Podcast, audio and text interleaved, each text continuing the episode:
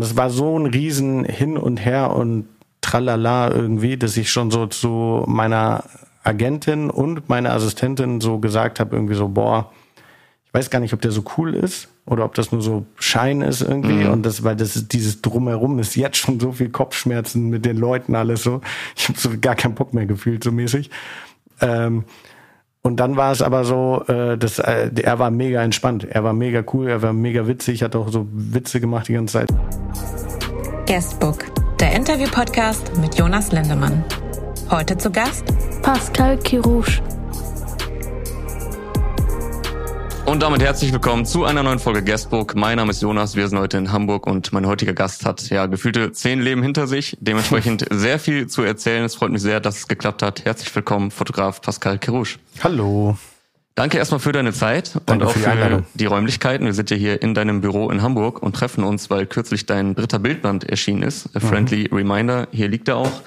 Ähm, wer dich so ein bisschen verfolgt, der weiß, dass es ein sehr langer und komplizierter Weg war, bis dieses Buch erscheinen konnte. Man sieht auch jetzt gerade aber an vielen Insta-Stories, die du repostest, dass du sehr, sehr viel Liebe bekommst. Es ist jetzt Ja, kürzlich endlich rausgekommen.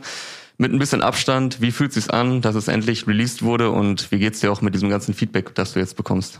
Ähm, fühlt sich sehr gut an, dass es äh, endlich raus ist. Gleichzeitig ist man aber auch immer noch äh, gestresst, weil jetzt geht natürlich der ganze andere Kram los mit, ähm, weil ich ja immer noch sehr viel selber mache. Dann war dieses Bücher, äh, Boxen packen irgendwie, dann verschicken, dann gibt's irgendwie, es gibt so mittlerweile so einen kleinen Versandhandel, ein bisschen außerhalb von Hamburg in Norderstedt, der sich so um den, den Versand der einzelnen Bücher kümmert, aber wenn Retouren kommen, dann kommt das natürlich zu mir, dann ist so, ey, kannst du da, die Adresse ist falsch, der hat seine Hausnummer vergessen, der hat das, also das ist noch dieser ganze Rattenschwanz, um den ich mich gerade kümmere und äh, viele E-Mails schreibe, aber natürlich ist grundsätzlich erstmal ein äh, sehr schönes Gefühl und ähm, auch dieses Feedback ist ähm, nur positiv bisher, aber ich weiß auch nicht, ob negative Leute sich dann irgendwie überhaupt die Mühe machen, so zu schreiben, so, Ja. voll Kacke.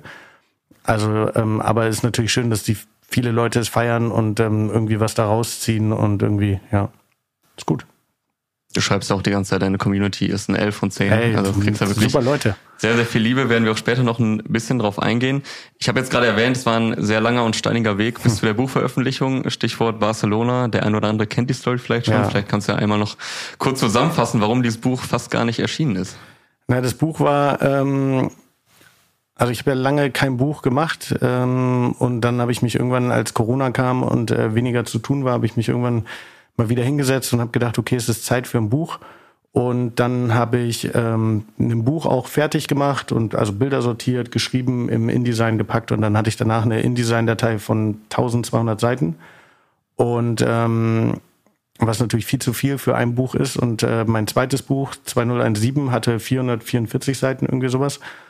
Und dann war es so ein bisschen so, okay, das ist eigentlich die maximale Seitenzahl, die ich haben will, weil danach geht das Blättern nicht mehr. Und dann dachte ich so, okay, 1200 Seiten kann man ja sehr gut durch drei teilen. Und dann hat man äh, drei Bücher jetzt im Grunde komplett fertig, easy.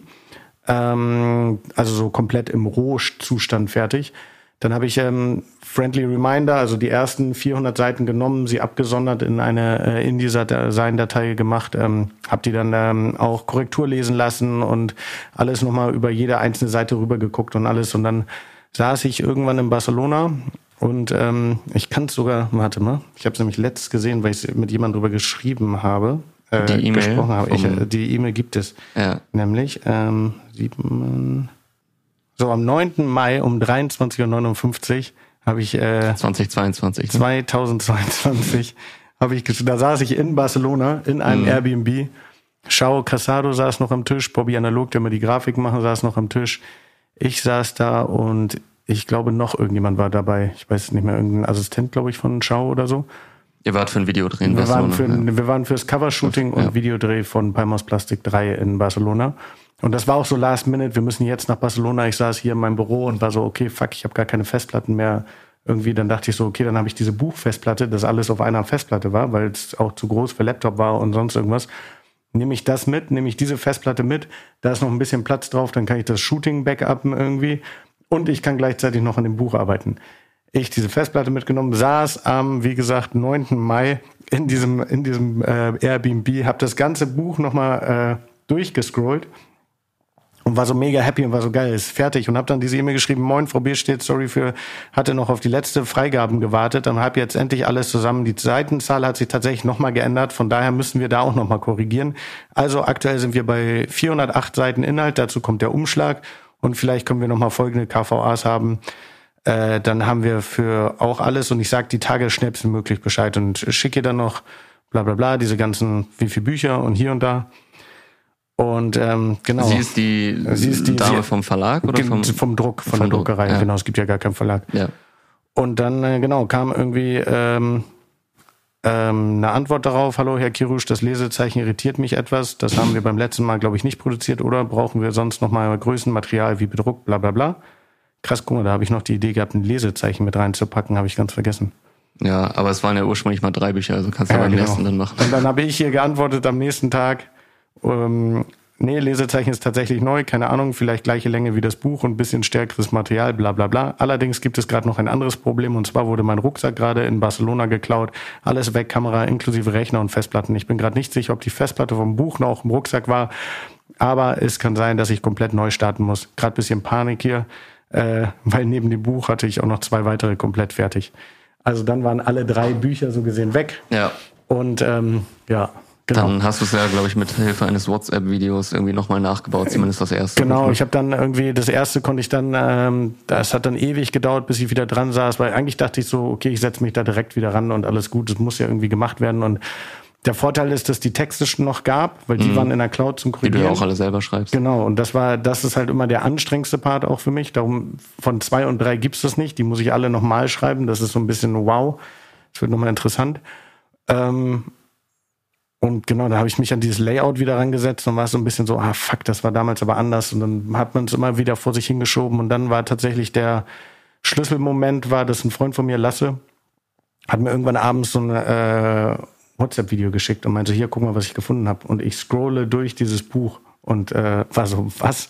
Dann ich mir das äh, Video direkt vom WhatsApp runtergeladen und habe so im Sekundentakt immer Pause gemacht, habe das so alles nachgebaut und dann hatte ich so nicht alles, aber einen großen Teil des Buches und war dadurch wieder im Flow drinne und hab's dann nochmal noch mal anders äh, noch mal fertig war dann gemacht. auch nochmal eine neue Motivation wahrscheinlich. Ne? Ja, genau, ja. voll. Und dann war es so ein bisschen, oh geil, jetzt ist fertig. Aber das Krasse ist, die E-Mail war ja, also es ist ja über ein Jahr dazwischen. Ja. Also, halt ja, und wie gesagt, wir haben jetzt äh, Sommer 23, ja. jetzt ist es erst seit ein paar Wochen draußen. Ja. Und äh, du schreibst ja auch in dem sehr persönlichen Schlusswort, was dann ja, glaube ich, jetzt auch schon wieder acht Monate her ist. Im Januar äh, steht, glaube ich, dabei, hast du es geschrieben.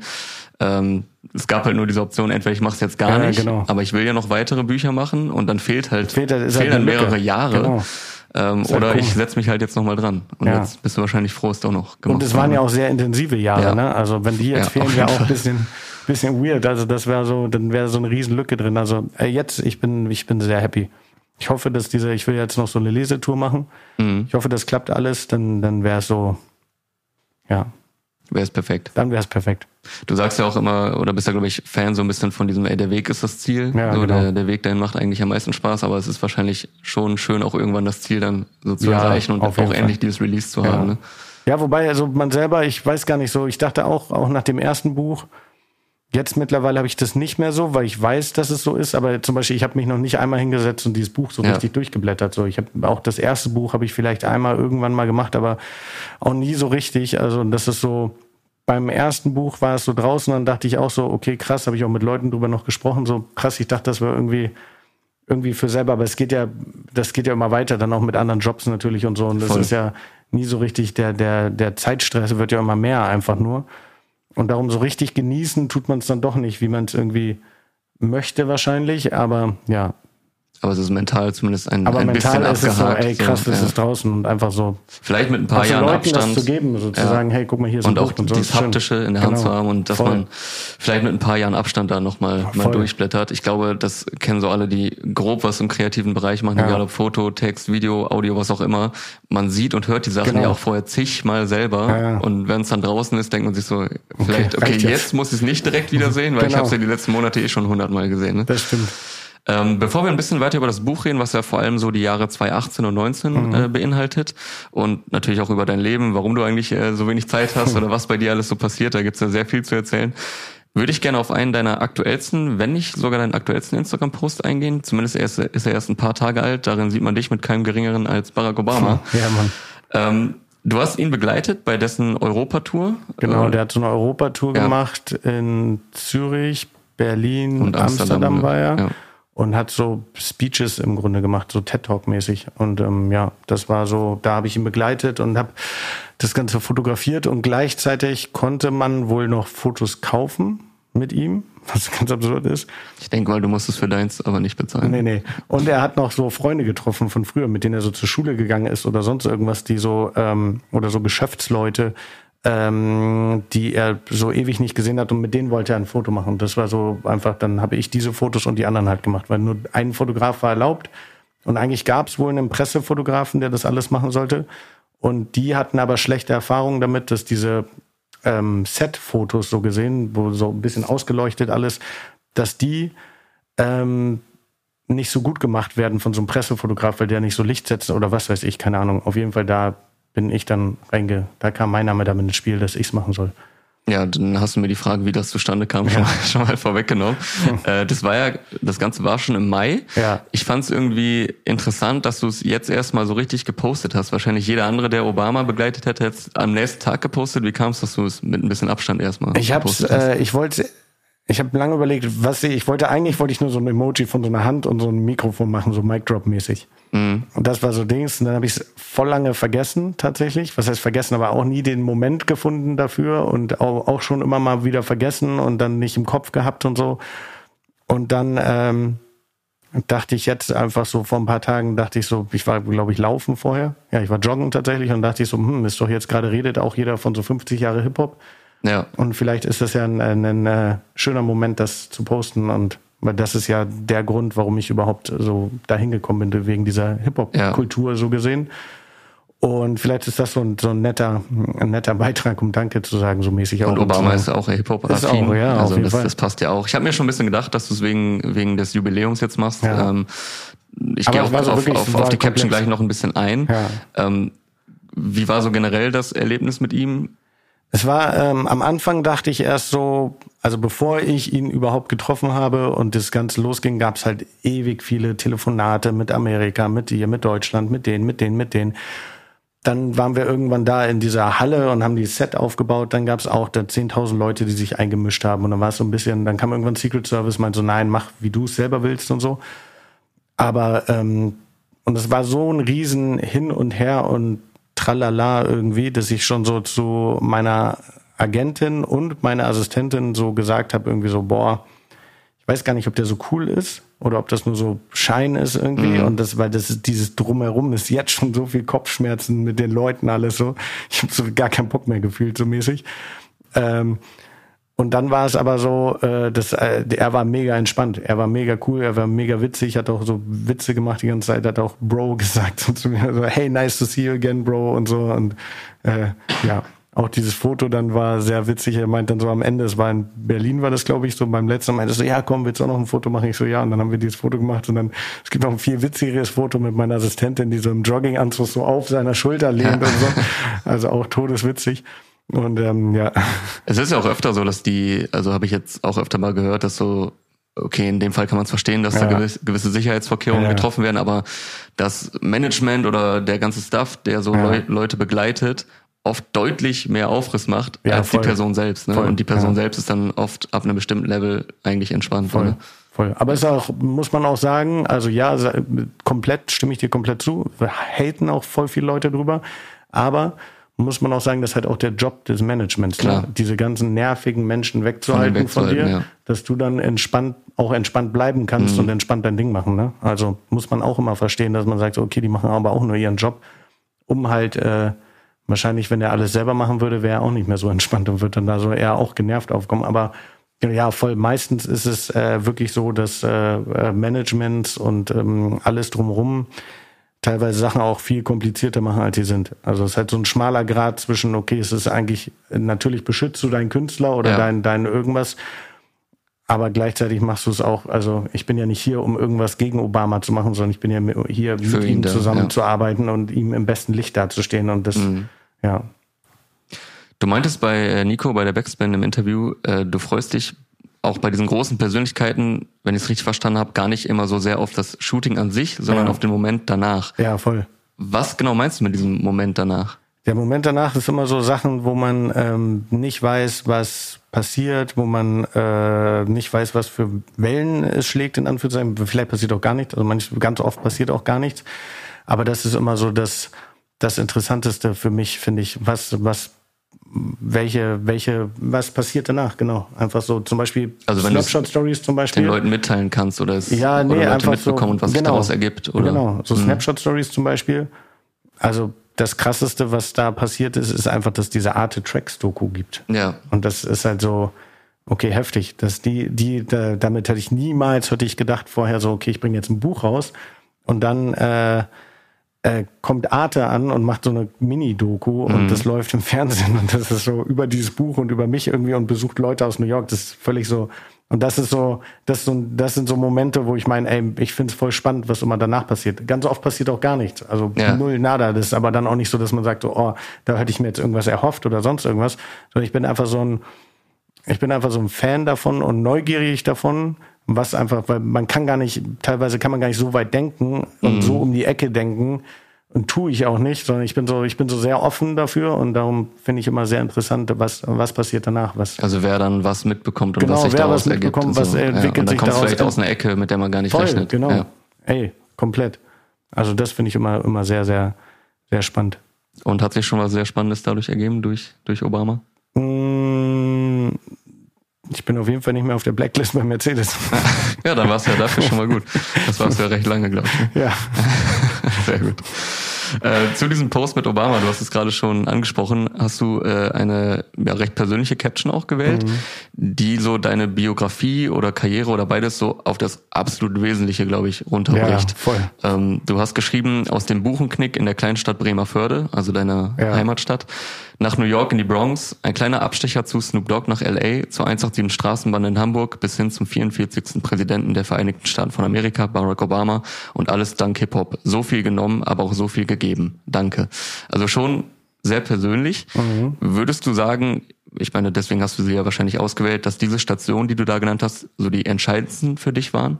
Ja, auf jeden Fall. Schon viel, viele Momente. Also der, klar, diese New York-Zeit hat mich sehr geprägt. Diese Snoop Dogg-Zeit hat es, hat nicht nur mich sehr geprägt, sondern auch das, wo- wofür, also da wollen ja auch immer alle drüber reden, hatten wir auch vorhin schon auf dem Balkon drüber geredet. Ja. Kurz, ähm, das ist halt so, das ist halt so voll, wenn man mich kennt und sie denkt, man ist so einer der Punkte, der immer angesprochen wird, Snoop Dogg einfach. Und äh, 187 natürlich auch als sehr große Gruppe und sehr große Entwicklung und ähm, alles in, in dieser Hip-Hop-Welt. Von daher sind das schon so die, die Hauptpunkte auf jeden Fall, ja.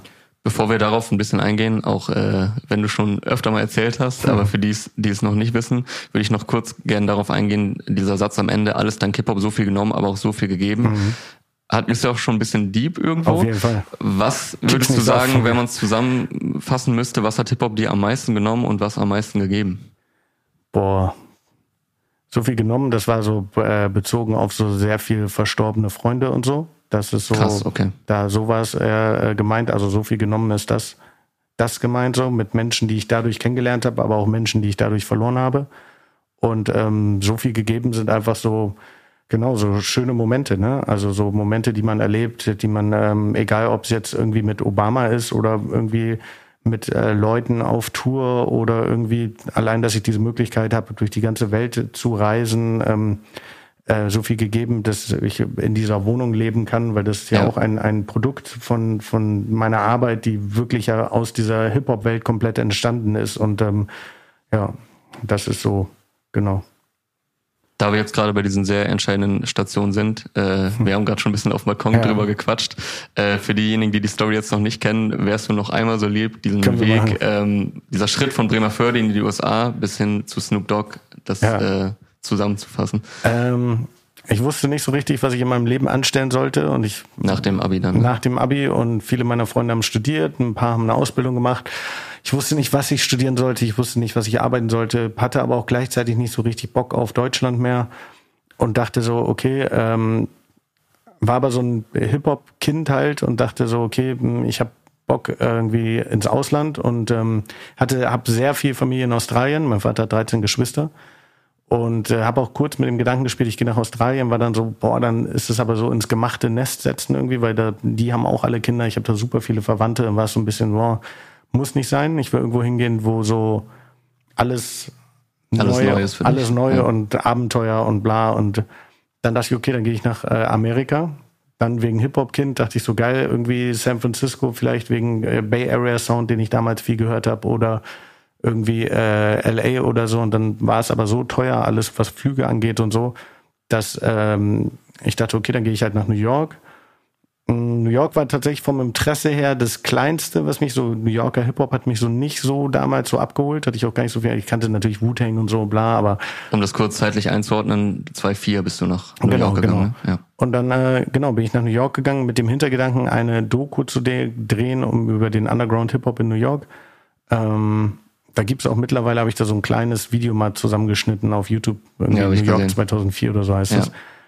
Ähm, genau, und gleichzeitig, während ich dann da bin, weil ich, ich hatte 70 Dollar, ich hatte wirklich gar kein Geld, nichts, habe irgendwie in der Bronx gelebt, in einer Dreizimmerwohnung mit mehreren Mitbewohnern, hatte auf dem Boden gepennt und habe mich äh, über Wasser gehalten, indem ich mir so ein Dollar Croissants und ein Dollar Wasser irgendwie gekauft habe pro Mahlzeit. Das heißt, irgendwie mit äh, sechs Dollar am Tag konnte man überlegen.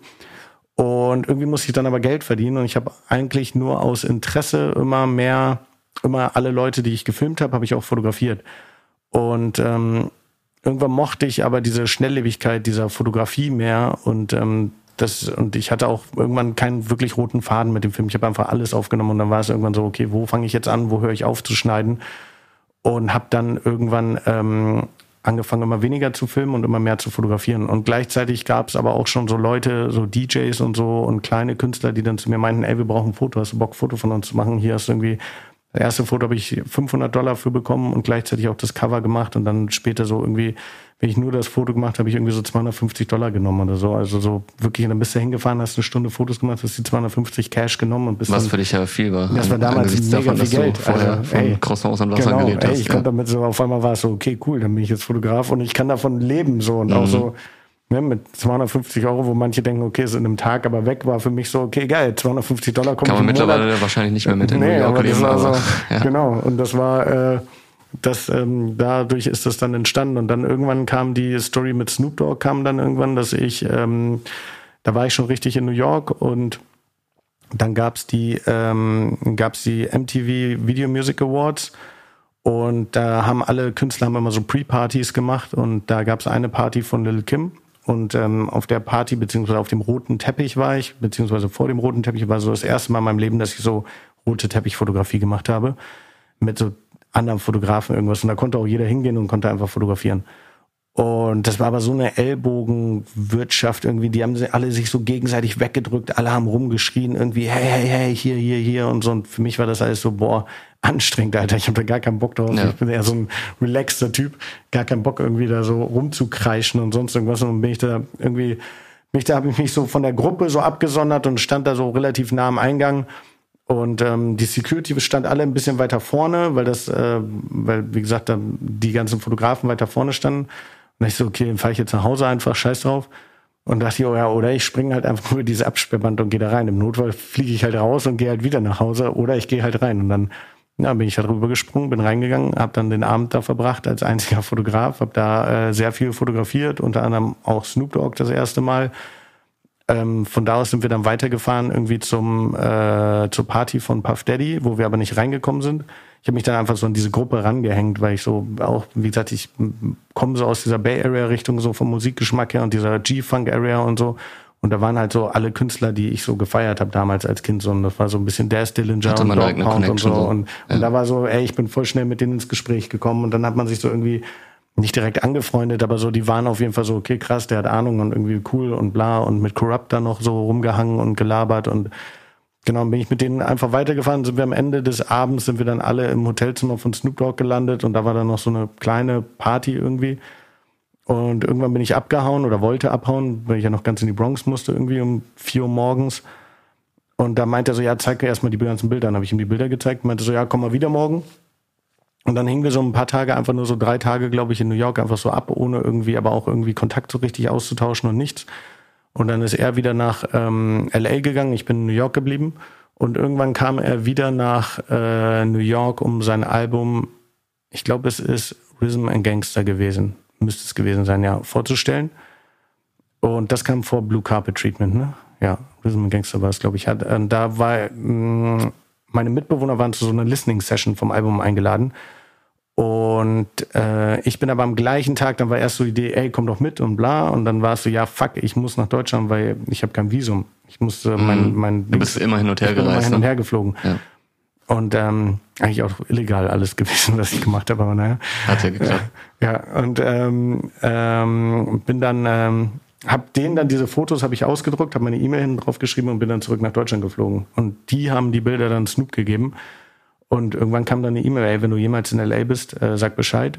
Und dann ähm, sind noch ein paar Monate gegangen, vergangen. Und dann war ich tatsächlich, äh, weil wie gesagt, ich habe sehr viel Familie in Australien und mein bester Freund, mit dem ich so aufgewachsen bin, hat auch Familie in Australien. Und wir hatten uns länger nicht gesehen und waren noch lange nicht unterwegs zusammen. Und er arbeitet oder hat eine Ausbildung beim Flughafen gemacht und hat dadurch äh, billigere Flüge gekriegt. Und war es irgendwann so, ey, komm, wir fliegen nach Australien und wir versuchen, besuchen erst meine Familie, dann besuchen wir deine Familie und wir bleiben einen Monat in Australien. Ich so, ja geil, machen wir und ist auch super billig, aber wir müssen den langen Weg fliegen. Also Hamburg, äh, LA, LA, Sydney. Also einmal um die ganze Welt ja. gefühlt. Und ähm, das haben wir dann gemacht, 32 Stunden Flug. Und auf dem Rückflug hatten wir halt einen Tag Layover in, in LA. Und da war dann halt so, okay, ja, ich habe irgendwann diese E-Mail bekommen, keine Ahnung, ob es stimmt, aber wir können halt ins Studio. Und dann sind wir da ins Studio gefahren und dann. Von ähm, Dog dann. Genau. Ja. Und da hat er gerade an einem Mixtape gearbeitet, das hieß The Big Squeeze. Und dann waren alle Künstler da und dann habe ich auch Fotos gemacht, weil ich habe meine Kamera eigentlich immer dabei und habe dann direkt so aus Spaß eher mäßig dieses Cover für The Big Squeeze und meinte so, hier, guck mal, ich kann auch direkt das Cover machen und so, und war so direkt voll geflasht und äh, ähm, genau, und so bin ich dann zum persönlichen Fotografen von Snoop Dogg geworden und habe meinen Rückflug äh, dahin äh, nach Deutschland nicht angetreten, sondern habe ihn einfach verfallen lassen. Jahr, ich, da geblieben. Und bin dann ein halbes Jahr in L.A. geblieben, genau. Ja, das war die, die Kurzfassung. Das war die Kurzfassung, ja. Äh, also kann man eigentlich sagen, klassisch erstmal so durchgeschlagen auf gut Glück und ja, dann haben Fall. sich wirklich einfach Dinge ergeben durch Connections und ich glaube, das war ja, du hast es ja gesagt, eine sehr entscheidende Station, die einfach alles Mögliche ja. ins Rollen gebracht hat. Weil von da an hast du ja für etliche Künstler erstmal in Amerika auch gearbeitet. Voll. Also in Amerika war ich dann so auch so nach, nach dieser ganzen Snoop Dogg-Geschichte, wo ich dann wieder zurück nach New York gegangen bin, war halt so, in Amerika war ich dann so, ah, das ist der Junge von Snoop Dogg, so. Ja. Das war schon so. Und auch selbst Gibt hier in ist so. Äh, Preisschilder, ja, die man, die man tragen kann. Auf jeden Fall. Dann bist du ja 2009 äh, zurück nach Deutschland genau. und hast da eigentlich auch so ein bisschen daran angeknüpft, dass du auch relativ schnell in die Deutschrap-Szene ähm, Ja, ich habe erstmal so ein halbes Jahr rumgehangen, ja. eigentlich gar nichts gemacht und dann so 2010 habe ich so angefangen ein bisschen mit, äh, der erste Rapper in Deutschland, mit dem ich gearbeitet habe, war Nico Suave. Ja. ja. Und dann machen wir jetzt mal einen kleinen Sprung, um mhm. äh, auch zu Friendly Reminder zu kommen. Also ab 2016, 17 haben dich, glaube ich, die Leute immer mehr wahrgenommen als ja. der Fotograf von 187, ja. weil du ja ab da an extrem viel Zeit mit denen verbracht hast ja. und seitdem ein Teil davon bist, kann man eigentlich so sagen. Mhm. Ähm, und führst ja gerade in der jüngeren Vergangenheit ein unfassbares Leben, legst ein sehr krasses Tempo hin. Also man sieht, wenn man so bei Instagram das verfolgt, eigentlich dich gefühlt jeden Tag woanders und in allen möglichen Ländern. Und ein Teil davon hast du jetzt, wie gesagt, in diesem dritten Buch festgehalten. Und äh, genau, das beinhaltet ja vor allem die Jahre 2018 und 2019. Mhm. Und auf so ein paar Stories darin würde ich jetzt ganz gerne eingehen. Und relativ weit vorne geht es um ein Shooting mit David Beckham. Oh. Äh, wie kam es zu dem Shooting und wie war's? Das war gar nicht so spannend. Das ist äh, ein Werbeshooting gewesen. Es war ein Werbeshooting für, ähm, ich habe damals, äh, da habe ich auch in dem Sinne auch Neymar fotografiert und Aubameyang und Usain Bolt sogar, der Läufer eigentlich, äh, für Pro Evolution Soccer. Es gab ja immer FIFA und es gab ja. Pro Evolution Soccer. Und ähm, die haben, ich weiß gar nicht, wofür das war. Die brauchten aber immer, immer Fotos von so diesen Main-Charaktern irgendwie und dann sind wir immer quer durch die Welt geflogen. Usain Bolt haben wir zum Beispiel auch in Jamaika gemacht. Und ähm, da war irgendwie David Beckham konnte man freischalten als so Special-Charakter in irgendeinem Spiel. Mhm. Und dafür war das. Und dann habe ich den so in 20.000 Posen irgendwie gefühlt fotografiert oder sollte ich fotografieren. Bei David waren es dann im Grunde nur eine. Und äh, aber es war sehr entspannt und ähm, es war äh, wenn man den Preis, das Geld, was ich verdient habe, auf die Minuten runterrechnet, war es, glaube ich, das lukrativste Fotoshooting, was ich je hatte. Weil es war so, ah, krass. er kam so rein und man hat immer so mit so Celebrities shooten, beziehungsweise mit so Fußballern gerade erst so und so internationalen ist immer ganz geil, weil die haben immer nur eine bestimmte Zeit. Und das heißt, du baust so das Set auf, dödelst dann den ganzen Tag so rum und baust es auf, irgendwie, keine Ahnung, wie lange das, weiß nicht mehr, wie lange das gedauert hat. Und dann chillst du einfach nur und dann irgendwann heißt es so, okay, also richtest alles ein, machst Testfotos, alles, dann ist ja auch ein Set, da ändert sich ja nichts mehr. Und dann kommt irgendeiner rein und so, okay, David Beckham ist in zehn Minuten da. Und dann mhm. ist so alle aufgeregt und irgendwie, keine Ahnung, ähm, kommt er irgendwann an und dann, äh, ja, dann hast du, okay, ab jetzt ist er eine Stunde hier und dann hast du so eine Stunde Zeit mit dem und dann äh, ist es auch wieder, dann hast du wieder Feierabend. So in dieser Stunde ist natürlich, musst du alles durchackern irgendwie. Die haben dann da noch ein bisschen was gedreht, so Filmset-mäßig. Und ich habe dann einfach auch dann, während die gedreht haben, ich glaube, nee, ich habe sogar angefangen mit Fotos.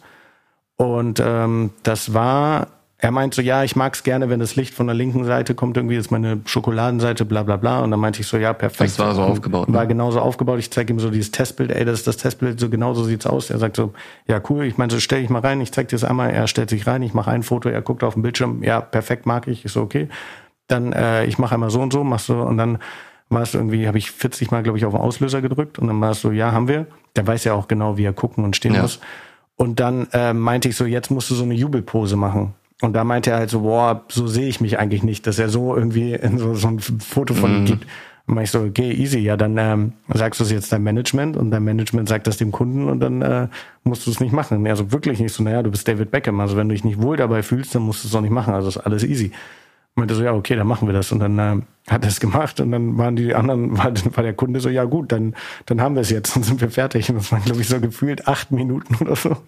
Krass, acht Minuten hast du. Ich glaube, du schreibst auch, du hast nur 40 Mal auf den Auslöser ja, gedrückt genau, oder so. Ne? Ja, also es war wirklich so ein paar sechs oder acht Minuten, also war wirklich 40 Mal drauf und fertig ist. Und dann haben wir, hab ich meinte ich so, danke, und dann haben wir abgeschlagen und dann ist er in dieses Filmset rübergegangen und hat so das, äh, seinen Filmpart gemacht. Das war das war's eigentlich. Ist das so, basiert das auf Erfahrungsschatz oder auch so ein bisschen auf, auf deine Art, dass du einfach so Dinge dann entscheidest, weil es ist ja schon eine Ansage, dann jemand naja. zu sagen, ach, die stört das nicht, wenn du das nicht willst, dann machen wir das nicht. Naja, aber also im, im schlimmsten Fall hatte ich es fotografiert dann, und er hat gesagt, eh, das sieht scheiße aus und dann ja. am Ende wäre es niemals benutzt ja, okay. werden. Also von daher so ist so ein bisschen, macht Sinn, ja. okay, man kann sich jetzt die Zeit sparen oder man macht diese Bilder und er ist dann nicht happy, der Kunde ist nicht happy, ich bin nicht happy und dann ist so ein bisschen, ey, dann lass doch direkt lassen. Also eigentlich, äh, ich finde immer dieses direkte Kommunizieren, wenn irgendwelche Leute was nicht wollen, so, dann das hat eigentlich immer dann, entweder findet man dann eine Alternativlösung, dass der mhm. Kunde sagt so, ey, komm, ja, aber wir brauchen irgendwie so ein Jubelbild,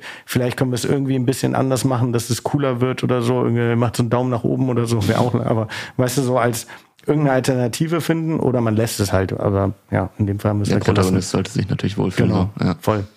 Ähm, du hast jetzt gerade schon gesagt, es war sehr lukrativ, weil es auch sehr kurz war. Generell mhm. weiß man ja so ein bisschen, dass so Werbung, Marketing und so auf jeden Fall immer schmeckt auf jeden Fall, ja, was, jeden was Fall. so Gagen angeht.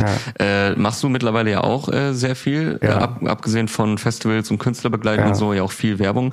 Wann bist du da so? Bist du da auch so reingerutscht oder war das oder war das einigermaßen geplant, dass du auch solche Dinge machst? Mm, na, ich habe tatsächlich sogar, mm, ich habe, na, ich habe während ich Musiker, mir war, als ich angefangen habe, Musiker zu fotografieren, als wir kamen nach Deutschland, das war ja in Deutschland, da konntest du ja kein Geld mit Musikfotografie verdienen. Ja. Da konntest du für die Backspin fotografieren oder für die Juice. Dann hast du, wenn du, ich glaube, eine Seite, eine DIN A4-Seite im Foto hast, kriegst du, hast du, glaube ich, äh, 50 Euro bekommen.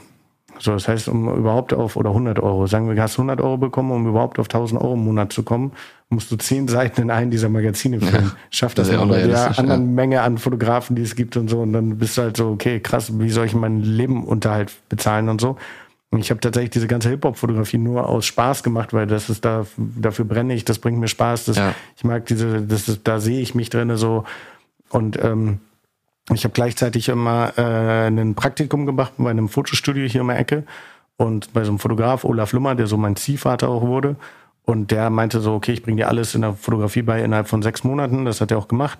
Und ähm, dadurch habe ich dann, dann habe ich so Chibo-Sachen fotografiert, Kampagnen fotografiert oder so New Yorker habe ich mal fotografiert oder irgendwie so Kleinkram halt, so Quatsch einfach. Und also Werbung war schon immer irgendwie weil da, damit konntest du halt super easy die, die Miete bezahlen so. Und jetzt ist es aber, es war eher so eher, hm, eher die Pflicht, die man gemacht hat und Mhm. nicht so, Das sind so Money-Jobs und genau, das sind so Money-Jobs und das ja. andere macht man so aus Leidenschaft und fertig ist so. Und das über die Money-Jobs muss man ja auch nicht reden, dann, dann nimmt man einfach nur take the money and run.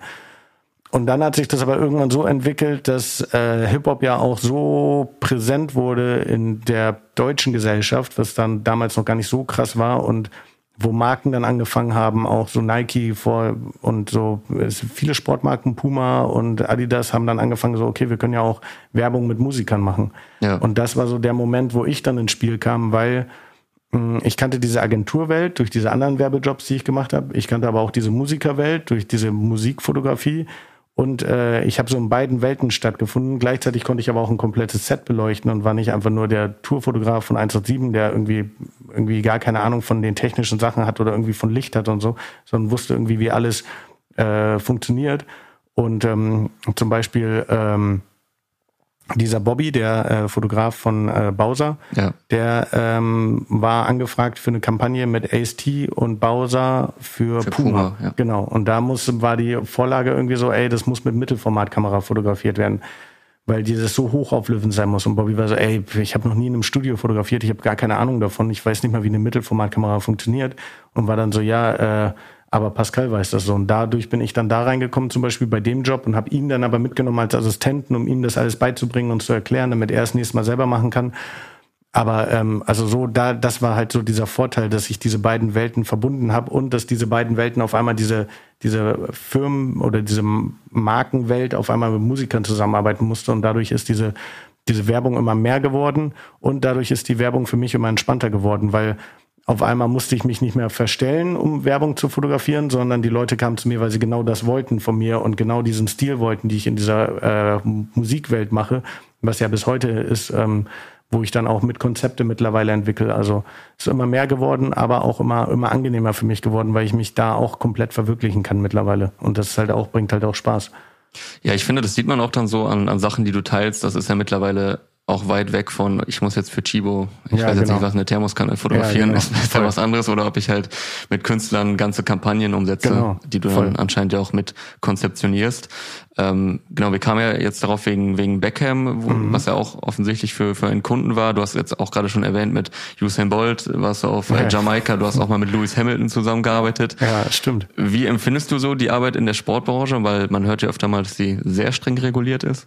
Mm, bringt auch genauso viel Spaß eigentlich. Also ich finde es immer witzig, auch diese Leute dann kennen. Ich habe ja auch keine Ahnung, muss man auch sagen, vom Fußball zum Beispiel null Das habe ich Plan. mich nämlich gefragt, ist es für dich überhaupt was Besonderes? Weil Maxwell Nee. solltest du zum Beispiel, oder Ja. hast du ein Trikot mitgebracht, Ja, signiert, genau. aber Ja, für dich ist jetzt wahrscheinlich, okay, man ich kennt hab- Beckham, aber es ist jetzt für dich als Nicht-Fußballfan wahrscheinlich nicht ich war das letztes Überkrasse. Jahr, ich war letztes Jahr in München und habe die Tipico-Kampagne fotografiert und da waren wir, haben wir mit so Bayern München Spieler äh, äh, äh, fotografiert und da war diese Meisterschale, dieser DFB-Pokal oder was auch immer wir es diese Meisterschale einfach. Also, ja, es sind zwei verschiedene Sachen. Ach so, okay.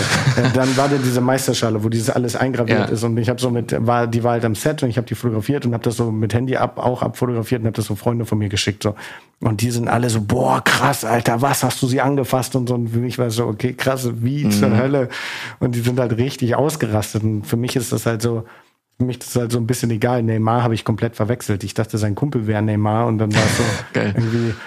Ähm, aber ähm, vielleicht funktioniert es deswegen auch so gut, weil ich da so null Manchmal ist so eine Distanz ja ganz so, gut, Und ja. weil ich denen auch dumme Fragen stelle, wo die denken so, hey, du hast wirklich keine Ahnung. Ähm, ja, ich weiß noch, wo ja, es gab mal eine Palm aus Plastik Show, das, wo das erste Mal David Alaba dabei war. Mhm. Und Raff kam so an und meint so, ey, zu uns, ey, kannst du Pascal sagen, ja, soll David Alaba filmen? Hat's ja, hast du David Alaba gefilmt? Und er kam so zu mir, hast du das äh, Dings? Und ich war so, Wer ist das? So? äh, und Bones guckt mich so an und meint so, Digga, der weiß nicht mal, wer David Alaba ist. Und ich so, ja, wer ist denn das? Ja, der Typ da ist ein Fußballer für Dings. Und ich so, ja, keine Ahnung, soll ich das denn wissen? So. Und ähm, ja, also so eigentlich, ich finde es immer, ich finde es immer ganz spannend, dann ist immer noch mal eine neue Welt einzutauchen so und noch mal ein bisschen was anderes. Aber bisher habe ich eigentlich fast immer gute, gute Erfahrungen gemacht. Ja.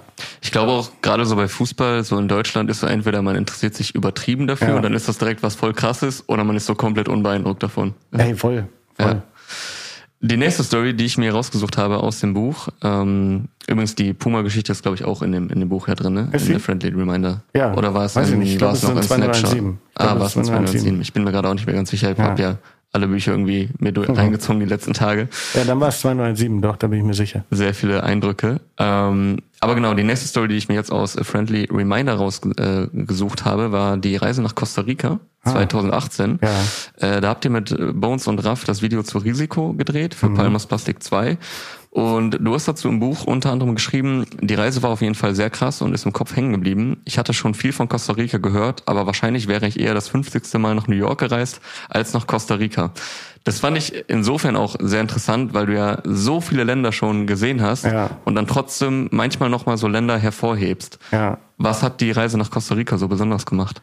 Einfach weil es super schön da ist, diese ganze Natur und irgendwie diese ganze, ähm, mit diesen ganzen wilden Tieren, wo wir auch gedreht haben. Und ich habe tatsächlich schon wirklich ein paar Mal davon, ein Freund von mir ist auch, was heißt ein Freund von mir, ist ein Fotograf aus Deutschland, mit dem habe ich so zweimal, glaube ich, irgendwie zusammengearbeitet.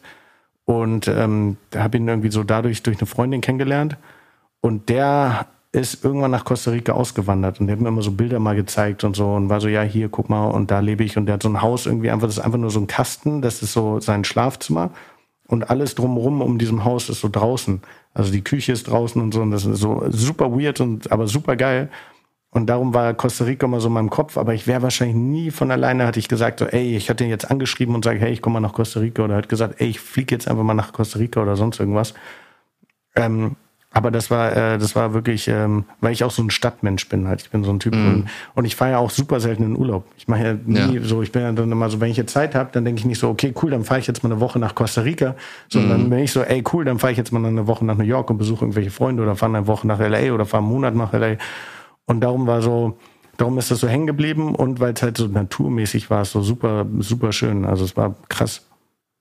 Ähm, wenn du Länder bereist, dann ist es dir auch immer sehr wichtig, wirklich bei den Menschen vor Ja. Ort zu sein, nicht jetzt nur in den sauberen Touri-Spots. Ja. Das sieht man ja auch in deinen Aufnahmen und du sprichst ja auch sehr gerne über Aufnahmen, die jetzt eben nicht nur die krassen Stars zeigen, Ja. sondern so das echte Leben. Hattet ihr da auch Zeit äh, in, bei, Nee, gar in, in. Costa Rica, das zu erleben? Gar nicht, leider gar nicht. Da sind wir eher so mit so, also wir sind da mit Locals dann natürlich rumgefahren, weil wir so eine, eine Local-Produktionsfirma haben. Und ähm, aber dieses Video war so getaktet, dass wir da wirklich, wir sind ja nach dem Auftritt davor sind wir in Köln gewesen, sind dann direkt in den Flieger gestiegen, hingeflogen.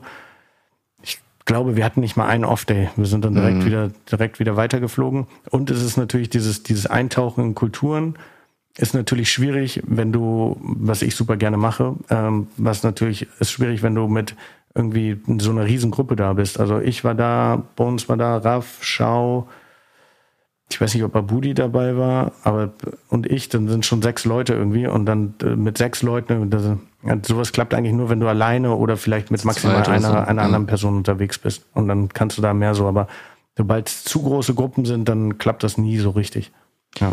Du schreibst im Buch übrigens, äh, ihr wart vorher noch in Köln bei einem Auftritt, Genau. seid dann nach Frankfurt und dann nach Stimmt, Costa ja. Rica und ich glaube, du hast geschrieben, du weißt nicht mehr, welche Location Das das, war. Tanzbrunnen. Tanzbrunnen, ja, Ja, ich habe es erkannt. Ich habe ja ein Jahr in Köln mal gewohnt, deswegen. Äh, mir im Nachhinein auch reingefallen. Ja. Du erwähnst ja selbst in dem Zusammenhang zu Costa Rica, du wärst wahrscheinlich wieder nach New York sonst Ja. geflogen, das 50. Mal. Und viele Stories drehen sich ja auch darum, logischerweise, weil du ja viele Jahre da verbracht hast. Ähm, welches Land oder welche Stadt kommt dir vielleicht in deinen Erzählungen manchmal ein bisschen zu kurz, wo du manchmal denkst, ey, das war so beeindruckend, aber irgendwie rede ich da nie rüber. Japan. Das ist aber noch nicht in dem Buch drinne. Das ist erst im nächsten, glaube ich, drinne. Da wart ihr mit Raff, glaube ich. Genau, ne? da war ich mit Raff. Äh, da hatte ich nochmal Bock, so richtig einzutauchen auch, weil ich auch diese ganze Yakuza-Sache so richtig krass finde und diese ganzen, auch diese Hip-Hop-Welt in Japan krass finde. Das, ähm, Kapstadt würde ich nochmal gerne wieder hin. Das war im allerersten Buch. Und da würde ich nochmal sehr viel mehr drüber machen irgendwie. Äh, ja, das ist so. Philippinen fandst du, glaube ich, auch sehr gut. Philippinen ist auch sehr, sehr nice. Genau. Philippinen auch geil. Und ich dachte, was vielleicht im nächsten Buch sein könnte, müsste zeitlich drin sein, Trinidad und Tobago. Ah, stimmt. Das ist auch noch bei uns ja auch für einen Ja. Videodreh. Stimmt. Kommt man wahrscheinlich auch nicht mal eben Da, so. da kommt man auch nicht hin. mehr eben so hin, genau. Ja. ja, das war auch eine witzige Zeit. Stimmt eigentlich. Da müsste ich eigentlich auch nochmal wieder hin. Ja, das war auch eine gute Zeit. Hast du eigentlich so, äh, sammelst du so Länderpunkte? Dokumentierst du das? Hast du im Überblick, Nee, wo du überall warst? Leider nicht. Kannst du mal nachmachen. Ich glaube, Materia macht das immer. Ja, der macht das immer. Ja. Ähm, ein weiteres Foto, was ich, äh, was dann ausnahmsweise mal dich zeigt und nicht andere, äh, fand ich auch sehr interessant. Da sieht man dich nach einer Jizzes-Show im Backstage-Raum, wie du äh, Tour-Vlogs schneidest, Ja, während alle um dich herum feiern und du schreibst auch, alle sind hier am Feiern, ich muss arbeiten. Bist du davon manchmal genervt, dass für dich die Arbeit teilweise erst losgeht, Nö. wenn, wenn die anderen feiern? Nö, das nicht. Nee, nee. Also ist für dich the- alles entspannt. Part of the job, ja. Aber Legst du- mittlerweile machen wir auch gar nicht mehr so viele Tourvlogs, von daher Mhm. hat sich das irgendwann auch, war ich auch im Feiern. Äh, nee, aber das, ähm, nee, nee, das ist schon gut. Gut so. Legst du eigentlich irgendwann, wenn du so auf Touren bist mit Künstlern oder so, auch mal die Kamera weg oder ist da die Angst zu groß, einen Moment Nee, zu ich leg verpassen? die schon sehr, also ich leg die schon morgens und so zum Beispiel bis mittags und so habe ich benutzt. Kaum, ganz selten, wenn dann nur mal so eine Analogkamera oder so, Mhm. meine Hosentasche oder so. Ähm, meist geht das immer erst los, so eine Stunde oder zwei vor der Show und dann so, ja. also also akzeptiert Date- man dann auch mit der Zeit, ich kann nicht alles Ja, einfangen. ja. Es ist auch, ist auch okay. Man hat auch irgendwann wieder, es wird ja, so Touralltäge sind ja auch super langweilig, muss ja Mhm. auch sagen. Also du wachst da auf irgendwie, bist dann in dieser riesengroßen Halle und dann ist erstmal so, ja, okay, dann guckst du mal, wer wach ist, dann findest du einen, ja, hast schon gefrühstückt? Nö, wollte jetzt, ja gut, dann trabt man zum Frühstück, dann isst man was. Dann ist eine halbe Stunde rumgegangen und sagt man, ja, und jetzt? Ja, keine Ahnung, gucken wir mal. Dann guckt man, in welcher Stadt man gerade ist. Dann fährt man vielleicht mal in die Stadt, guckt, vielleicht kennt man Leute, dann, oder man hängt halt so irgendwie, boah, heute gar keinen Bock rauszugehen irgendwie und hängt dann den ganzen Tag in dieser Halle rum. Also pennt noch mal oder sonst irgendwas. Also es ist meist nicht so spannend, wie sich alle Leute das vorstellen. Also Ja, genau, ich glaube ähnlich, also ich habe es ja bei Festivals Ja. öfter mal erlebt, verhält es sich auch ähnlich mit so Backstage-Bereichen. Es Ja, ist ja. cool, dass man, also dass man das machen kann Voll. und so mal Einblicke bekommt, aber über viele Stunden passiert dann auch gar nicht so viel, wie die, wie die meisten denken. Genau. Ja. Das ist halt auch so, ich weiß nicht, was die Leute denken. Das ist dann so, man so nach der Show ist dann, ey, die standen gerade zwei Stunden auf der Bühne, die haben auch jetzt erstmal Ruhe und Duschen und keinen Mhm. Außer in Bock dem und Foto, oder? Ja, das war, glaube ich, auch so ein Tourabschluss oder Ja. so, dann ist nochmal Das andere ist natürlich noch Stimmung. was anderes. Ja. Apropos 187, wir haben schon ein bisschen äh, angesprochen, es ist ja bekannt, dass die Arbeit mit den Jungs mittlerweile weit mehr ist als ein Arbeitsverhältnis, sondern sie ja, ja zu deinem besten Freundeskreis äh, Ja. gehören. Du bedankst dich im Buch auch nochmal explizit am Ende bei 187 und schreibst dazu, ich habe mit vielen Menschen und Camps gearbeitet, aber mit keinem war die Arbeit so intensiv und nah wie mit euch. Hast du das von Anfang an gemerkt, dass es mit 187 ein anderes Verhältnis ist als bei sonstigen Zusammenarbeiten? Mm, Ja, man wurde relativ schnell, relativ herzlich willkommen und relativ eng in den Kreis aufgenommen, auf jeden Fall. Ähm, ja. Und dann, das hat sich schon schnell rauskristallisiert, weil uns halt auch immer sehr viel nach meiner Meinung gefragt hat, immer dies, immer das und man sehr viel Freiheiten hatte und mitbestimmen konnte. Kommt man natürlich bei anderen auch, aber ja, es war schon so irgendwie vom Gefühl her war es schon immer so sehr, sehr eng auf jeden Fall, ja. Bei Nico im Interview habt ihr auch kurz darüber gesprochen, wie es für dich ist, dass dein Sohn dich durch das viele Reisen phasenweise ja manchmal nur sehr wenig sehen kann.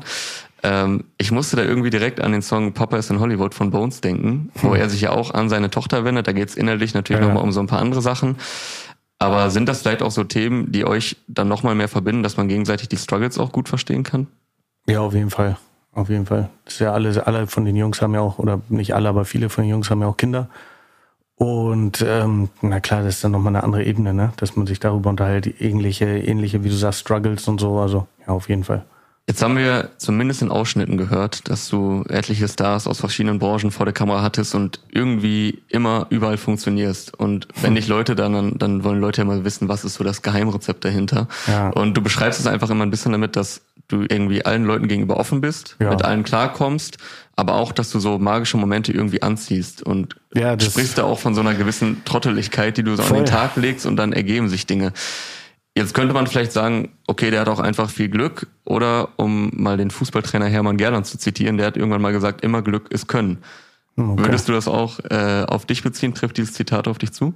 Ich glaube, ich ähm, habe schon sehr viel Glück gehabt und ich bin schon sehr in so absurde Situationen reingekommen. Auch ganz viele Leute so sagen auch immer so Situationen so, okay, das passiert irgendwie nur mit dir, warum auch immer. Also so wirklich, also auch meine Assistentin jetzt, mit der ich sehr viel arbeite gerade, die war schon bei jeder Reise passiert irgendwas. Die sagt, ey, wenn du nicht, keine Ahnung warum, aber naja, ähm, keine Ahnung wieso. Ich glaube, es ist Glück, genau, aber ich glaube, Glück ähm, kommt nicht einfach so. Also wenn du jetzt den ganzen Tag bei dir in der Wohnung rumsitzt und wartest, dass irgendwas passiert, passiert natürlich nichts, weil warum, was soll passieren? Aber wenn du irgendwie die ganze Zeit irgendwas machst und irgendwie hier und da und bla und irgendwas, irgendwelchen Schwachsinn machst, na klar wird das irgendwann dann irgendjemand sehen und irgendwann passiert irgendwas und irgendwann das dieses Unbekannte wieder, wo du denkst so, okay, dieses Unbekannte finde ich mhm. voll spannend und das ist dann meist, was dann abgestempelt wird, ah, cool, als Glück. Also hätte ich nie dieses Snapshot Stories Buch gemacht, wäre es wahrscheinlich nie irgendwie, würde es diese Arte-Doku nicht geben, weil dann wäre es nie dazu gekommen. Manche sagen so, ah krass, Glück, dass die das irgendwie gesehen haben oder sonst. Also was ist es? Ist es Glück? Ist es Können? Ist es der Zufall? Ist es, ist es eine Mischung aus allem irgendwie? Ist es einfach Fleiß, der belohnt wird von irgendwas Höherem oder was auch immer? Ist es, ich habe keine Ahnung.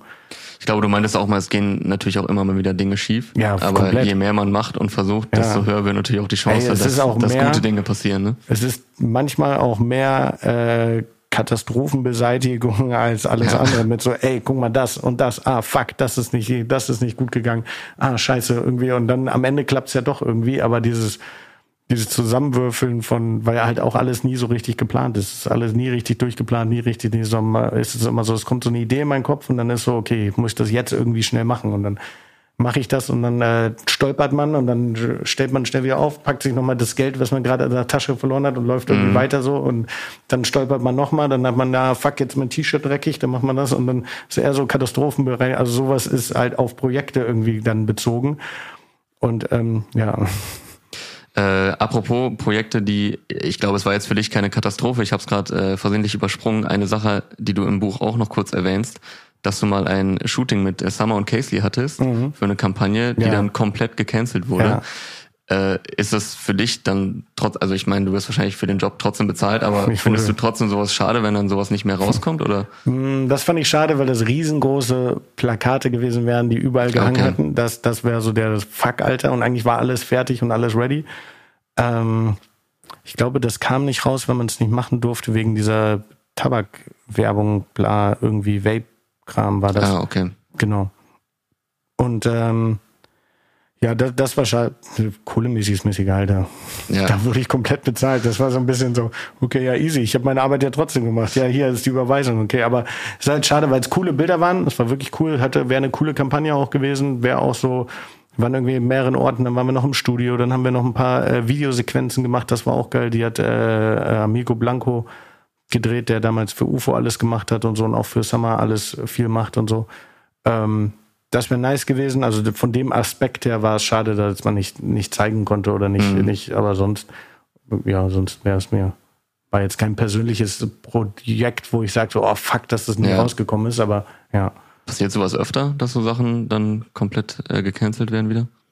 Nee, eigentlich nicht. Es war das, war glaube ich das einzige Mal. Ah, krass. Ja.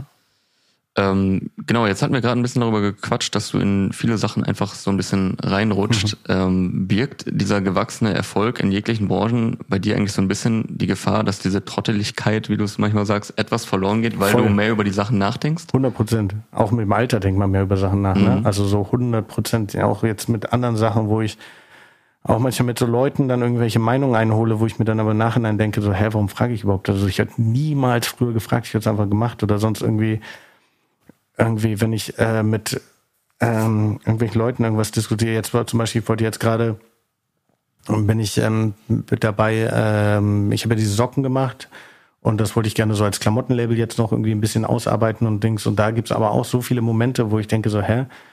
So, wo ich dann mit irgendwie jemandem drüber rede oder mit äh, der Person, mit der ich das zusammen mache, drüber rede und dann denke ich so, hä, warum, warum reden wir überhaupt darüber? Ja, hast du nicht darüber Gedanken? Nein, das habe ich mir noch nie gemacht. Warum soll ich ja. jetzt darüber Das ist eigentlich Schwachsinn. Also es funktioniert alles so, weil man alles aus dem Bauch heraus macht. Und ähm, aber das ist komplett. Also hundertprozentig ist das so ein, so ein Struggle, mit dem ich immer mehr kämpfe, dass ich sage, okay, es muss mehr intuitiv, intuitiv passieren als geplant und ähm, was aber auch gut ist, das geplante. Also es hat auch Vorteile. Hat auch ne? also, Vorteile. ich glaube jetzt bei den bei den Buchboxen zum Beispiel ja. ist ja sehr wichtig, ja. in welcher Reihenfolge wird ja, das genau. abgepackt, das was kommt wohin und das würde man ja wahrscheinlich nicht das machen, stimmt. wenn man einfach sagt, ja, komm, Scheiß mach einfach. Ne? Genau. Also so ein so ein Hin und Her tatsächlich, so mit dem ich kämpfe und bei manchen Dingen muss es halt genauso sein, wie es sein soll. Und bei manchen kann es auch gerne ein bisschen lockerer sein, aber ja, ist halt auch ist halt natürlich Früher war aber, als ich, ist halt die Frage, würdest du nochmal, fragen auch vor viel, würdest du jetzt nochmal mit 70 Dollar nach New York gehen? Ist halt so, Das kann man wahrscheinlich kann man, gar nicht beantworten. Kann man gar nicht beantworten, Ja. weil A, damals war ich jung, ich hatte keine Verantwortung, ich war für niemanden verantwortlich, ich hatte keine irgendwie, das war alles egal. Also ich konnte nach New York reisen und dann hatte ich hier aber auch keine Fixkosten. Ich jetzt nach New York Dollar gehe mit 70 Dollar, dann habe ich eine Familie hier zu nähern, habe dies zu machen, habe das zu machen, muss Versicherungen zahlen und so.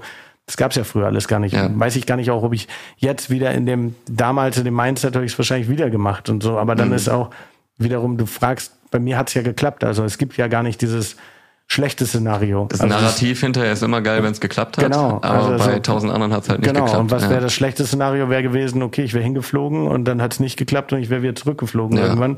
wäre die Story nicht so krass gewesen. Und ja, Ja. gut, ich habe jetzt, jetzt habe ich keine 70 Dollar mehr und fertig ist und ich bin wieder in Hamburg oder sonst irgendwo auf der Welt. Aber es hat halt nicht geklappt. Also dann ist halt wieder auch immer so, was soll denn im schlimmsten Fall passieren? Du stirbst ja nicht. Mhm. Ja. Also von daher ähm, ist auf jeden Fall ja. Gab es eigentlich noch mal eine Phase in deinem Leben, wo du so dachtest, boah, ich muss ernsthaft Bewerbung schreiben und mich ganz normal auf Jobs bewerben? Ähm, ja, ganz kurz. Nee, gar nicht. Nee, doch nicht. Zurück. nee, ich dachte kurz, als ich aus New York wiederkam, habe ich lange erst nichts gemacht und dann war Ja. es so, aber dann war ich bei Olaf, ja, und das war halt so Praktikum, da habe ich, äh, da habe ich auch nicht wirklich viel Geld verdient, da habe ich so 900 Euro verdient oder so und damit musste ich dann, dann habe ich vom Arbeitsamt tatsächlich noch Geld gekriegt, ähm, als das hieß, weil ich damals schon selbstständig war. Das war so Sozialhilfe 2 oder so, Erhaltung, Zuschuss zum Erhaltung der Selbstständigkeit. Weil die, ich habe ja gesagt, ey, komm, ich mache dieses Praktikum, verdiene aber nicht genug Geld, um irgendwie meinen Lebensunterhalt zu verdienen, äh, bezahlen oder was weiß ich. Du hast damals schon Corona-Hilfen bekommen Und quasi. äh, genau, nee, und dann haben das, das so Dings, das ähm, haben die mir dann erklärt, dass das so, dann hast du nochmal irgendwie 400 Euro extra vom Arbeitsamt be- bekommen oder so. Um das, aber nur für einen Zeitraum von sechs Monate gilt das. Der meinte, der Typ vom Arbeitsamt meinte damals zu mir, der mir das gemacht hat, äh, der meinte damals zu mir, so ganz viele Pornodarsteller machen das tatsächlich. Wenn die einen Dreh haben, dann, oder Pornodarstellerinnen oder sonst irgendwas, wenn die einen Ja. Dreh haben, und dann wissen, okay, jetzt drehen wir drei Monate nicht, dann kriegen die die Überbrückung zum Erhalten Ah, der. Selbstständigkeit. Und dann ist das so, ja, keine Ahnung. das hatte ich Das dann ein ich, das hab ich über, bekommen, über das Wasser habe ich über Wasser gehalten. Aber ansonsten, äh, ja. Was du ja oft betonst, ist, dass du vor allem durch deine Art auch so weit gekommen bist, weil du mit vielen Leuten gut klarkommst ähm, und mittlerweile natürlich auch einfach extrem viel Ahnung hast von vielen Dingen. Ja. Aber du sagst ganz Manchmal. oft, ich bin nicht der beste Fotograf Ja. und es gibt viele Fotografen äh, oder sagst du, die, die besser sein als du. Woran würdest du überhaupt einen guten Fotografen festmachen? Boah, ist schwer zu sagen. Wenn ich guck mir manche Bilder an, also ich mach's für mich so fest, ich gucke mir manchmal so, auch bei Instagram oder sonst irgendwo oder von irgendwelchen Fotografen sehe ich so Bilder und äh, denk so, boah, krass geil, so dieses Foto hätte ich niemals so machen können. Auch in dem 100 Prozent, eins zu eins im gleichen Szenario, so wäre es nie gewesen oder hätte ich nie so hingekriegt. Und da sind dann so, darum sage ich halt so, ey, es gibt viele, viele bessere Fotografen wahrscheinlich als ich. Ähm, ja, Aber denken wahrscheinlich bei deinen Bildern auch so einige Leute. War ja, hoffe ich, vielleicht, maybe, I don't know. Äh, wir haben gerade schon ein bisschen Aber ich glaube, das ist auch so ein Künstlerding. Wenn du zufrieden Ja. bist, dann ist so ein bisschen, okay, wenn du happy mit deiner Arbeit bist, ich glaube auch ganz viele Musiker sind nicht happy mit ihren Songs und irgendwie, wie, wenn du deinen Podcast rausbringst, bist du dann happy damit, dass du, ah ja, ist schon cool, aber ist so. Mhm. Man ist ja selbst immer der halt größte so- Kritiker. Genau. Ne? Also mir fallen halt zehn Sachen daran auf, Genau. die anderen gar nicht auffallen. Genau. Ja. Wir haben gerade ein bisschen darüber gequatscht, dass du äh, ja mit allen irgendwie mal ganz gut klarkommst und haben ja auch eingangs schon darüber gesprochen, wie viel Liebe du aus deiner Community bekommst. Mhm. Und wenn du so Fragerunden und so machst, dann äh, fragen dich Leute ja wirklich nach Rat für irgendwelche Ja. schwierigen Lebenssituationen. und generell hat man so das Gefühl, dass sich immer alle auf dich einigen können, auch in Interviews, in den Kommentarsektionen immer sehr viele Ja. Sympathiebekundungen. Wie gehst du damit um? Ist dir das manchmal auch schon unangenehm, wenn du so bei allen Äh, einfach so immer. krass beliebt das bist? ist wirklich komplett unangenehm. Ja. Also was ist unangenehm, aber es ist so, man fühlt sich schon so ein bisschen peinlich berührt so. Mhm. Aber ist natürlich auch ist auch natürlich auch gut, dass die Leute dann so, aber ja, auch so dieses, wenn auf der Straße, wenn Leute nach Foto fragen und so, so freue ich mich natürlich, aber es ist halt immer noch so ein peinlich berührter Moment, so, hm, ja, okay, komm, so, also, ja, auf jeden Fall ist, äh, ist äh, aber ist schön auch gleichzeitig, ne, ist halt gut. Jetzt hast du gerade gesagt, Fotos äh, mit dir machen, ähm, ist ja auch etwas, woran du dich noch, glaube ich, Ja. nach wie vor gewöhnen musst. Äh, und du sagst ja auch, dass du gar nicht so der Fan bist oder das nie forciert hast, jetzt bekannter Ja. zu sein. Jetzt hast du irgendwie 180.000 Insta-Follower, Ja. Leute wollen Fotos mit dir. Bist du ganz froh, dass dein Potenzial an Fame als Fotograf trotzdem wahrscheinlich einigermaßen gedeckelt ist? Also das ist ja jetzt anders als bei einem Rapper oder Popstar. Also denkst du manchmal so, okay, da sollte es dann aufhören? Ja, auf jeden Fall. Ja, schon. Doch. Ja. Gäbe es so ein äh, Level, auf das du gar keinen Bock hättest? Boah, wenn du halt nicht mehr vor die Tür gehen kannst, ist Mhm. schon anstrengend, glaube ich. Ja, Dann, gut, soweit bist du ja noch nicht. Ne? Nee, auf jeden Fall nicht. Nee, Kannst nee. dich ja noch frei bewegen in Ja, Hamburg. aber ich glaube, das würde auch immer so sein. Also ich glaube, es kommt auch immer ganz stark auf die Person drauf an. Also zum Beispiel einen, äh, ähm, was nehmen wir denn mal? Nehmen wir mal Montana Black. Mhm. Der, wenn der jetzt hier auf der Straße rumlaufen würde, wird der wahrscheinlich überrannt werden von Tausenden von Leuten. Aber ähm, wenn wir Jesus, der hier rumläuft, da kommen fünf Leute an und die machen ein Foto von ihm. Es kommt halt auch immer auf die Person an. Montana Black ist ein Mensch, der schließt sich komplett ein, irgendwie gefühlt in seinem, Ja. in seinem Haus und äh, ähm, die Leute sehen ihn nur durch diesen, diesen Bildschirm und alles und ähm, aber so, so eine Person wie Jesus irgendwie, der läuft eh hier jeden Tag rum. Der, den sieht man hier auf der Straße, die Leute Irgendwann kennen ihn. wird's Der, normal einfach. also genau, und darum ist es halt so normal und ich glaube, darum, ähm, ja, so wird man dann, so, so gibt's diesen Unterschied und das ist, glaube ich, alles immer so typabhängig sehr. Es gibt doch auch hier diesen Keanu Reeves oder so. Ist der nicht derjenige, der auch immer Der noch Schauspieler meinst du? ja, der äh, nicht immer noch U-Bahn fährt, irgendwie in New York und alles. Und man, es gibt so massenweise Fotos, Also ich weiß, auf, auf so. etwas kleinerem Level weiß ich zum Beispiel, dass Kurt Krömer immer erzählt, dass er Ja. in Berlin auch die ganze Zeit ganz normal U-Bahn fährt. Ja, also ich glaube wirklich, keine Ahnung, wenn du das googelst, findest du ganz viele Bilder von. Also ich weiß, dass bei Keanu Reeves die Leute immer sagen, dass er krass bescheiden ist, Ja. dass er jetzt äh, noch U-Bahn fährt die ganze Zeit. Das ist aber auch schon auf seinem Level äh, finde ich schon krass, dass sich Leute das dann noch geben. Ja, also es gibt so massenweise Bilder, Ah ja, ich sehe es gerade. U-Bahn einfach googelst, wo er einfach alleine in der U-Bahn mit Zeitung, mit Buch, mit irgendwas, Ja. auch so ohne Security und nichts und ist einfach so, wird einfach Ruhe gelassen. Vielleicht muss man ist manchmal so absurde Sachen machen, wo die Leute nicht mit rechnen, dass es das schon wieder aushebelt. Ja, So. und ich glaube, so bei dem ist es halt so bekannt und das, dann lassen ihm die Leute auch in Ruhe und das ist so, ja, hä? Mhm. Ist vielleicht die ersten Male so- noch spannend, aber irgendwann ist dann auch wieder genau. normal. Und dann ja. kommen wir da rein in New York und sind so, ey, krass, das ist Keanu Reeves und die Leute in New Yorker sagen dann so, hä, aber lass ihn doch, der fährt Der immer U-Bahn. so, ja. das ist einer von uns. Eine noch recht aktuelle Sache würde ich äh, ganz gerne aufgreifen aus diesem Jahr. Ähm, du hast die Setfotos zu Sonne und Beton geschossen, Ja, Mann. dem Film von Felix Lobrecht, der Ja. dieses Jahr in die Kinos kam. Wie hatte sich das ergeben und hast du öfter schon Kino, äh, an Kinoproduktionen mitgewirkt? Weil ich glaube, das kam jetzt noch nicht so viel vor in Nee, deinen das ist Erzählungen. der erste Film, Krass. wo ich äh, mitgewirkt habe, so am Set.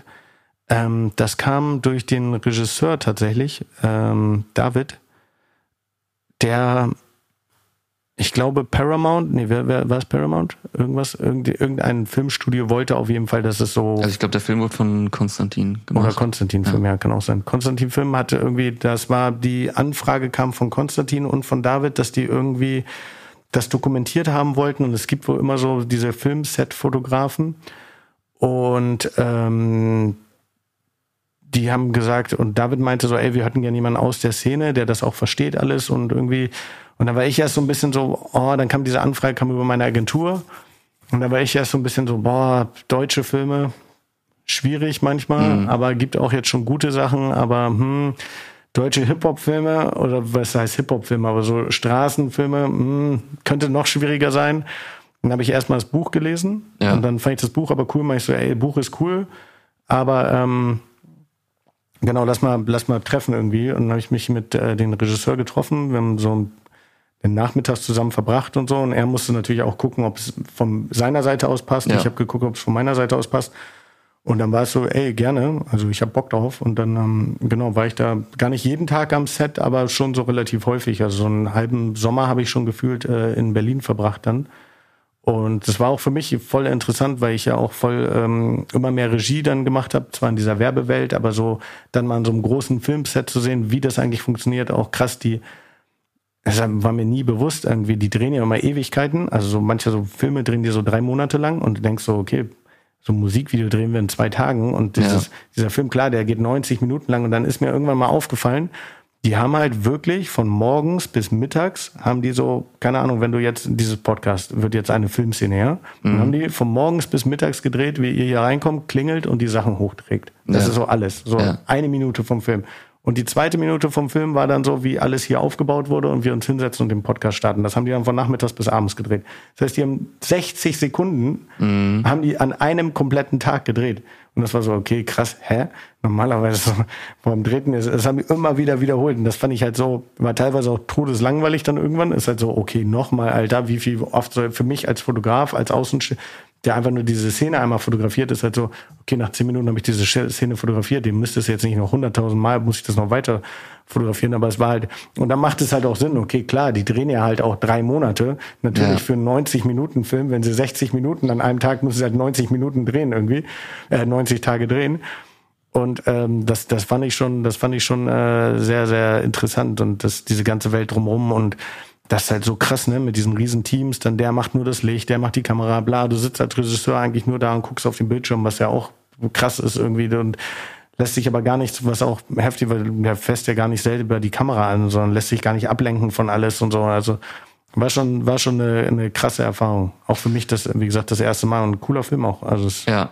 Ich, ich finde es krass, dass du nach so vielen Jahren, wo du so viel gemacht hast, ja. da nochmal so was komplett Neues irgendwie erlebst. Ja, voll. Ähm, ich habe vor ein äh, paar Monaten äh, auch mit einem anderen Fotografen und Videografen, Nick Müller, auch für diesen Podcast mhm. gesprochen. Schöne Grüße an der Stelle. Schöne Grüße. Ähm, und der hatte auch gesagt, er hätte mal richtig Bock, sowas zu begleiten, ja. weil das so alles vereint. Bühnenbild, Schauspiel, voll. Musik äh, und alles Mögliche einfach. Voll war das auch das, was dich nochmal so krass beeindruckt hat, dass alle Elemente irgendwie so ja, zusammenkommen? Auf jeden Fall. Ja. Also genau. Und mir, mich hatte dieses Filmset eh allgemein interessiert mhm. so. Aber voll, dass man da irgendwie überall in allen Kulissen, in allen irgendwie Szenen irgendwie und das äh, mega spannend auf jeden Fall. Wir kommen jetzt so langsam zum Abschluss. Ich würde gerne noch so einen kleinen Ausblick wagen. Ich weiß, du bist niemand, der große Zukunftspläne macht äh, hey. und äh, da irgendwie große Pläne schmiedet. Äh, du meintest aber kürzlich auch bei Nico im Interview, dass es dir aktuell echt gut geht, weil sich wieder einiges bewegt in deinem ja, Leben genau. und es vorangeht. Ja. Was ja fast schon für manche wahrscheinlich absurd klingt, wenn man die Jahre davor so betrachtet. Äh, du meintest aber, ja, da hat sich viel irgendwie wiederholt. Ja, es ist was, halt so. An welchen Dingen machst du denn dieses Gefühl fest, dass es gerade wieder ja krass vorangeht und was steht so in nächster Zeit an?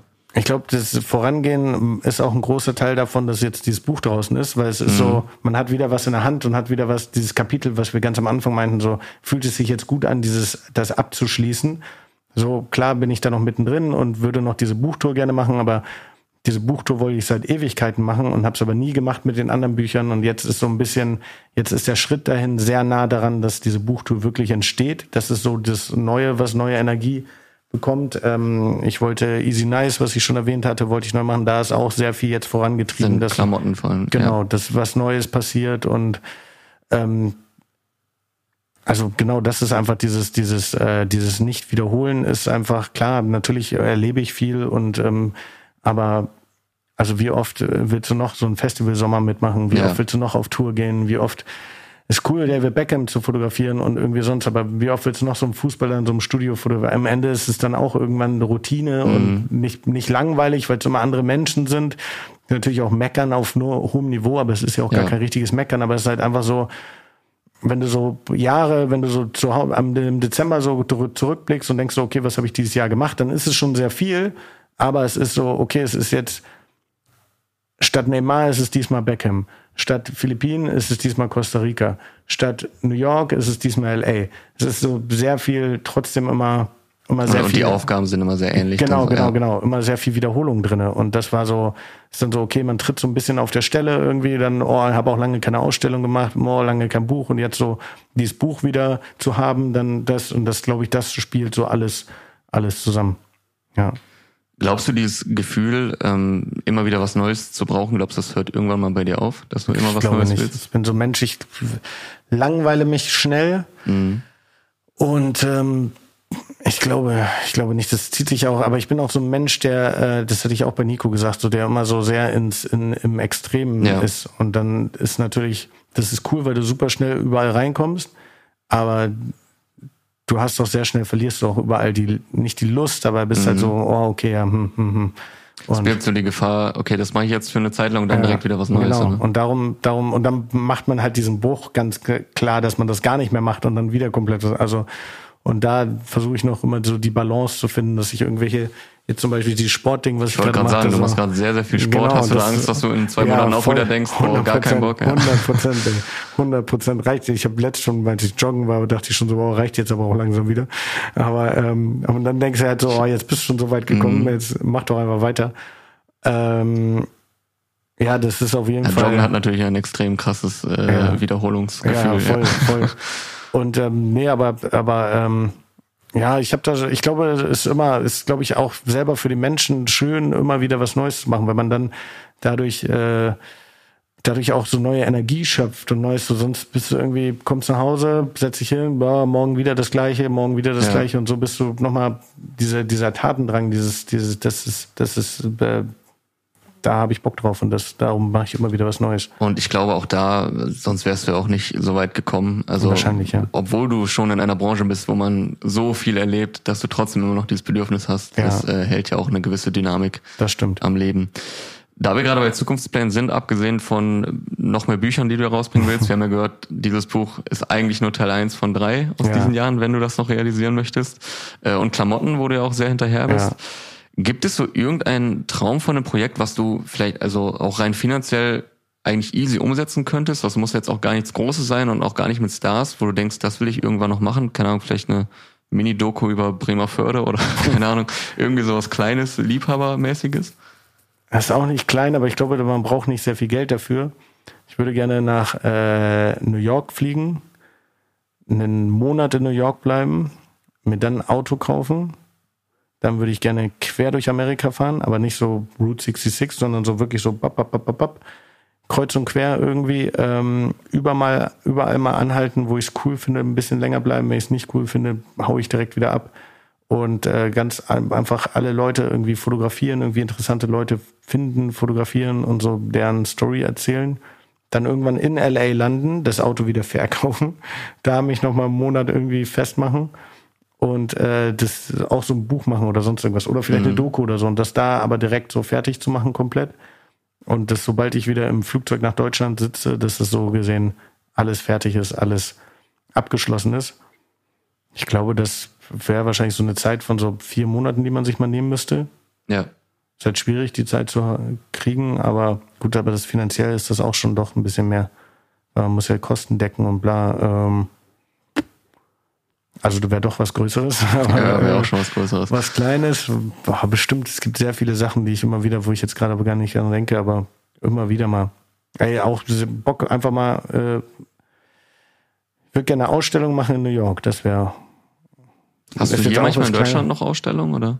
Ähm, ja, es sollte eigentlich dieses Jahr zum äh, Erscheinen des Buches sollte es eine Ausstellung in der Affenfaustgalerie geben. Aber da haben wir beide, sowohl ich als auch die Affenfaustgalerie, gesagt, lass uns das lieber verschieben, weil das Konflikt gegeben hatte mit dem Release des Buches, weil immer wieder Papierlieferschwierigkeiten wären. Dann wäre vielleicht die Ausstellung gewesen, das Buch wäre aber noch nicht ready, dann wäre irgendwie das Buch noch nicht, äh, dann wäre das Buch ready gewesen, aber die Ausstellung noch nicht. Es war so zu viel hin und her und die Affenfaustgalerie musste planen, ich konnte aber nicht planen und dann war es so ein bisschen so, ey, komm, dann lass das irgendwann, wenn alles ready ist und fertig ist, lass lieber auf entspannt irgendwas machen. Ähm, ja. Okay, ich, also ich meinte jetzt auch gar nicht zwangsläufig, es muss was ja. Kleines sein gerade, ähm, Okay. weil du jetzt gerade die ganze Zeit gedacht hast, Ja. nur noch irgendwas Kleines, sondern die klassische Frage ist ja wahrscheinlich sonst eher immer, wen willst du noch shooten? Ja, so, stimmt. welchen Star? Stimmt. So, was soll jetzt nach, nach Obama noch kommen? Da meintest du aber auch, hat vor Obama auch schon jeder gesagt, was soll jetzt noch kommen? und dann kam also, Obama. Ja, genau. Aber Also, deswegen dachte ich, wenn jetzt nicht, wenn es jetzt nicht immer nur um die Stars geht, dann dachte ich schon, dass du eher was machen willst, wo du wieder mit echten Menschen in Anführungszeichen, also aus dem echten Leben, Ja, aus, aus, das sagst du auch immer in, in sozial schwächeren Schichten, solche. Stories findest du viel ich war jetzt auch, ich war jetzt auch in, in Dubai letztes Jahr im Dezember Mhm. auf so einer äh, Messe, äh, DXB irgendwie, Dubai Seoul, äh, DXB Seoul. Und das ist so ähnlich wie ComplexCon in Amerika. Und da bin ich dann ja auch irgendwie ähm, auch rumgelaufen und habe in Dubai dann danach so, also das war vier Tage war diese Messe und ich war glaube ich fünf Tage da oder diese Convention oder was auch immer. Und ich bin dann am fünften Tag bin ich dann auch da in diese Vororte gefahren, wo diese ganzen Arbeiter aus Dubai leben Ja. und habe da fotografiert und habe da so ein bisschen die Leute mit denen geschnackt und das bockt halt so unglaublich, ne? Mhm. Ja, so da hatte ich halt noch mal wieder Bock drauf, einfach wild um die Welt zu reisen und ähm, ja. Und das habe ich halt auch gemerkt, dass es da am meisten Sinn macht, wenn man alleine reist und darum Ja. mehr alleine reisen gerne. Und die Leute zu dokumentieren, dass man das, glaube ich, auch mal, die sonst nicht gesehen und gehört werden. Genau. Ja. Das bringt eigentlich immer am meisten Spaß auch. Gerade so in anderen Kulturen und sonst irgendwas. Ja, und es ist ja auf eine Art noch irgendwo auch was, was Sinnstiftendes, weil Voll. diese Leute sich ja sehr darüber Voll. freuen, Ja. gehört zu werden. Ja. Dann wären wir fast am Ende angekommen. Ähm, Leute, die vielleicht jetzt eine der ersten drei Folgen gesehen oder gehört haben, die haben sich jetzt vielleicht gefragt, warum gab es mhm. eigentlich diesmal keinen Guestbook-Eintrag am Anfang mit Warm-up-Fragen. Deswegen habe ich das Format ja ursprünglich mal so genannt. Ich habe es irgendwie nicht mehr so gefühlt und das ursprünglich so in der Planung des Podcasts mir ein bisschen nicer vorgestellt. Und äh, deswegen wollte ich jetzt einfach mal ausprobieren, dem Gast völlig freie Wahl zu lassen, mit welchen Worten er sich jetzt hier ins Guestbook gleich eintragen wird. Wir machen auch noch ein Polaroid, dass ich das hier richtig äh, mhm. so Guestbuchmäßig auch sammeln kann, wen ich da so alles zu Gast habe. Und ich würde dir jetzt einfach die letzten Worte überlassen. Das kann ein Ratschlag sein, Lifehack, Lebensmotto, irgendwas völlig Banales, irgendein Learning. Äh, kannst ja gerne mal sagen, Puh. mit welchen Worten du dich gleich hier im Buch verewigen möchtest und was dann so deine Schlussworte wären.